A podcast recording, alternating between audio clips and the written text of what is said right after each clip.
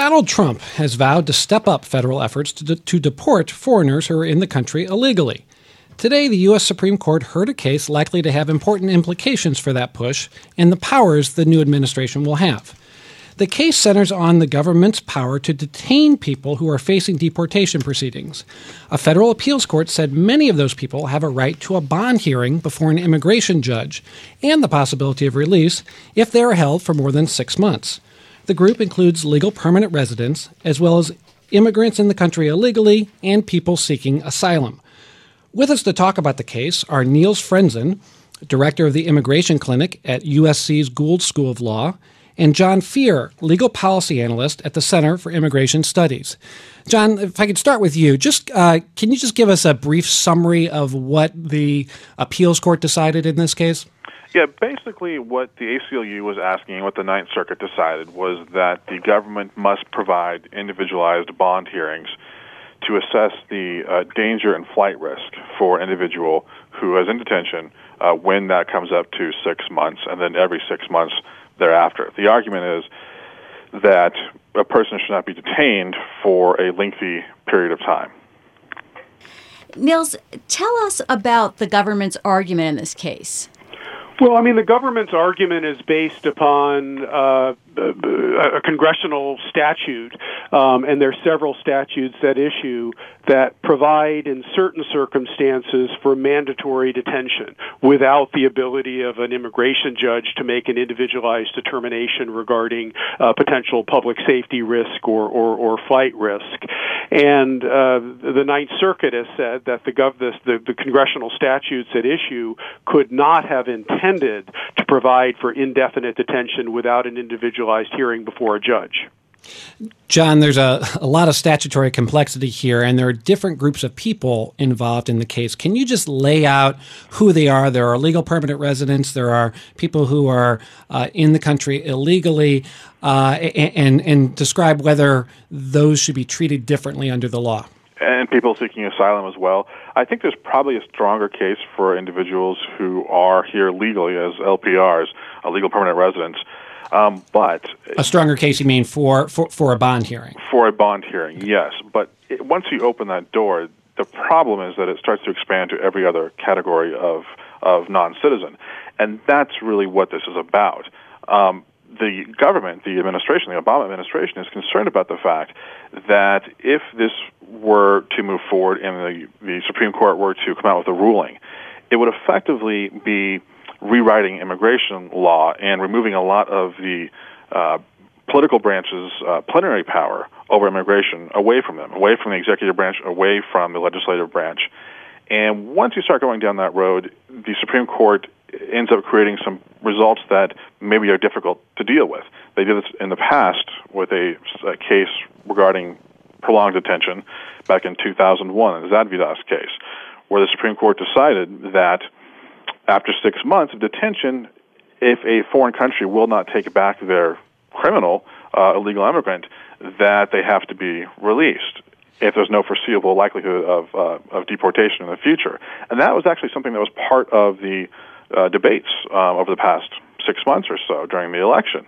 The concern was that the State Department uh, wasn't able to negotiate these returns and as a result, we had thousands, thousands of convicted criminals released into our neighborhoods because of that six month mark.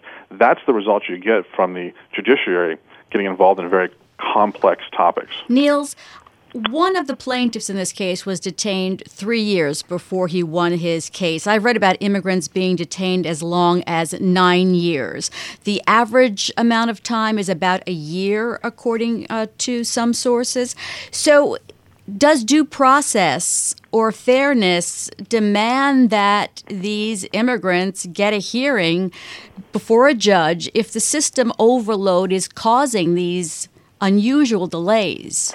I mean, one of the cases that the, the Supreme Court today is reviewing uh, was a companion case to this uh, uh, case that Jon was referring to, where the Supreme Court upheld the constitutionality of one of the mandatory detention provisions. And one of the primary reasons the court did that in the Demore versus Kim case was because of factual representations from the government that detained cases moved fairly quickly. And as you just said, there there are um, you know hundreds, if not thousands, of individuals who are facing prolonged detention for reasons over which they have no control. Uh, d- d- delays in the immigration court docket, delays uh, um, in the appellate court dockets, and so uh, the, you know the Demore versus Kim holding, which was very much based upon a factual representation that these cases move quickly.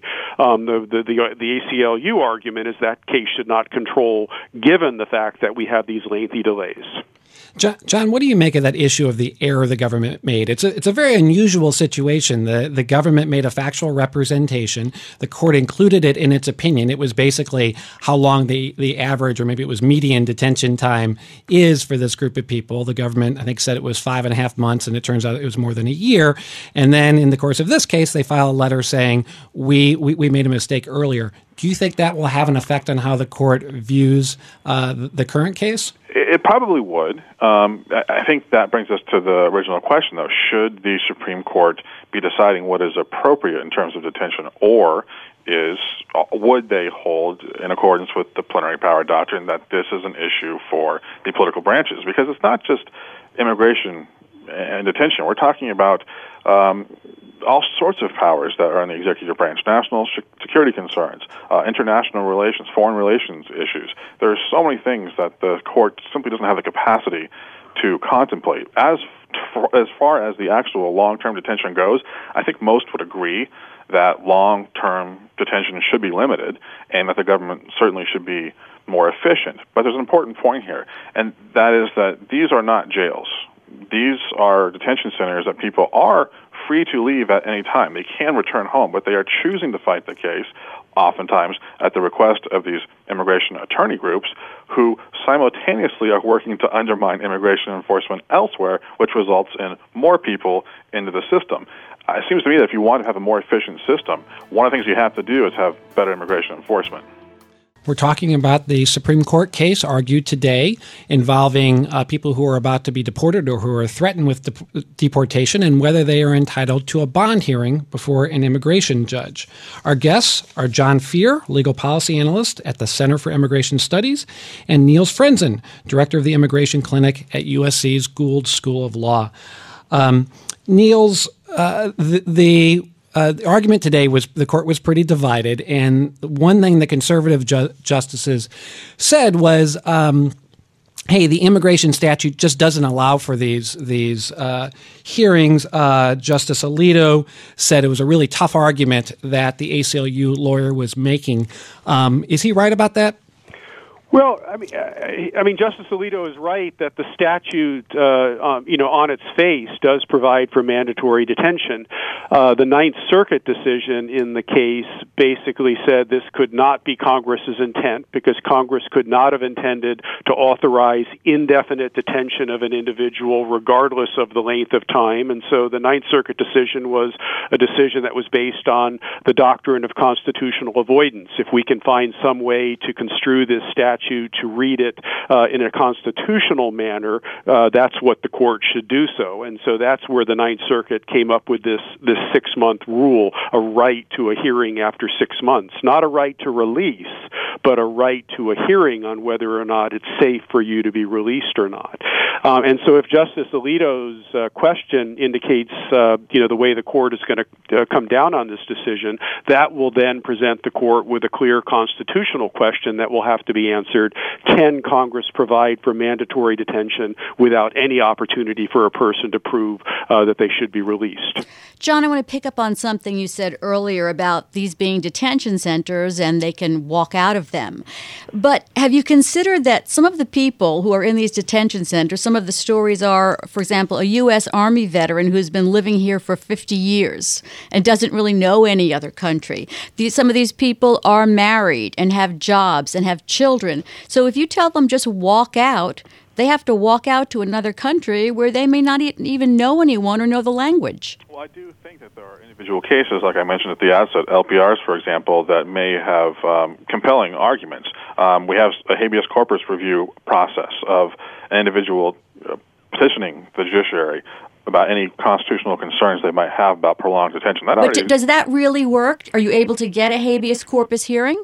Are all these people able to get habeas corpus hearings? Uh, they have a constitutional right to. I believe that they should be able to do so. Uh, I don't have any numbers for you on that, but the question becomes, if, even if they can't, are we then saying that any individual who comes to the border who may or may not have a legitimate asylum claim should only be detained for a short period of time and then released into the U.S. Because but you're not asking for them to be released. You're asking for them to have a hearing. Bond That's hearing, different. Yes, and the bond hearing determines whether or not they have a criminal background, which again most of them are not because there's no record really at all. They're, they're they just arrived to the country, and two whether or not they're a likely flight risk. And what we do know, and this is something I do have numbers for you on, is that when you look at immigration court data between 1996 and 2012, 76 percent of aliens who were set free during these type of proceedings were ultimately removed uh, when they weren't even in the court. They, they, meaning they didn't show up for their actual hearing after they were released. That's a very significant problem here because that basically means for those people we have an effective open border that if the Supreme Court rules in a certain way, the executive branch would really have no control over. Niels, uh, if the government wins this case, uh, how much additional leverage does that give the Trump administration in its effort to deport people? Well, I mean, it would certainly give um, additional legal authority to the new administration in regard to using uh, detention for longer periods of time for you know for larger numbers of uh, of, immigrants. Um, how that plays out practically uh, is a you know is another question because the detention centers uh, there are approx- there are almost 50,000 immigrants detained as we speak in the United States. That is something that the Obama administration has expanded its use. Uh, it's very expensive. Um, and certainly the Trump, if given the legal authority, the Trump administration could expand on on detention, but it will require, uh, uh, you know, significant amounts of money from Congress. Okay, we're going to have to leave it there. I want to thank our guests, Niels Frenzen, the director of the Immigration Clinic at USC's Gould School of Law, and Jon Feere, a legal policy analyst at the Center for Immigration Studies.